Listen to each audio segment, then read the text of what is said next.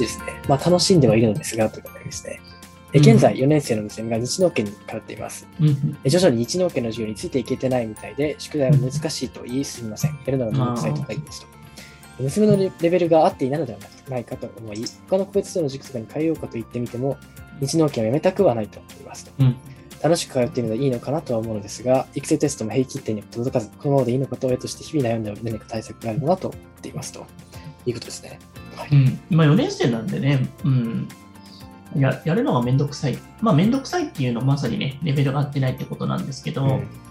あのやめたくないのは、まあ、そこを言ってることが自分の、なんていうのかな、こなんかその中学受験やってるっていうその一番の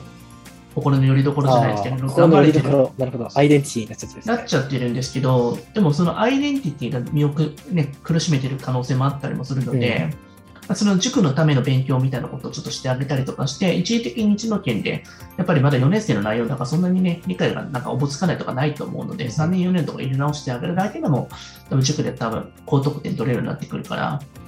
まあ、育成テストも平均点届くための多分復習とかもしてないと思うので、そうですね。多分模試の直しとかを一緒にしてあげて、ちゃんと取れるんだよってことを、まあ、疑似模試をしてあげて、もう一度解き直して、それで8割ぐらい取れるような状態をやっていくことが大事かなと、うんその模試の直しとかで。なるほど。そうなってくると、塾でもやっぱり私まだこの場所でいていいのかなっていうふうになると思うので、楽しくなるんじゃないかなと思います。やはり模試の直しですよね、ここでは。なるほど。シンプルに模試の直しをやることです。3年からやっぱりそこまでやってないので、4年生最初入ってからのところとかなので、うん。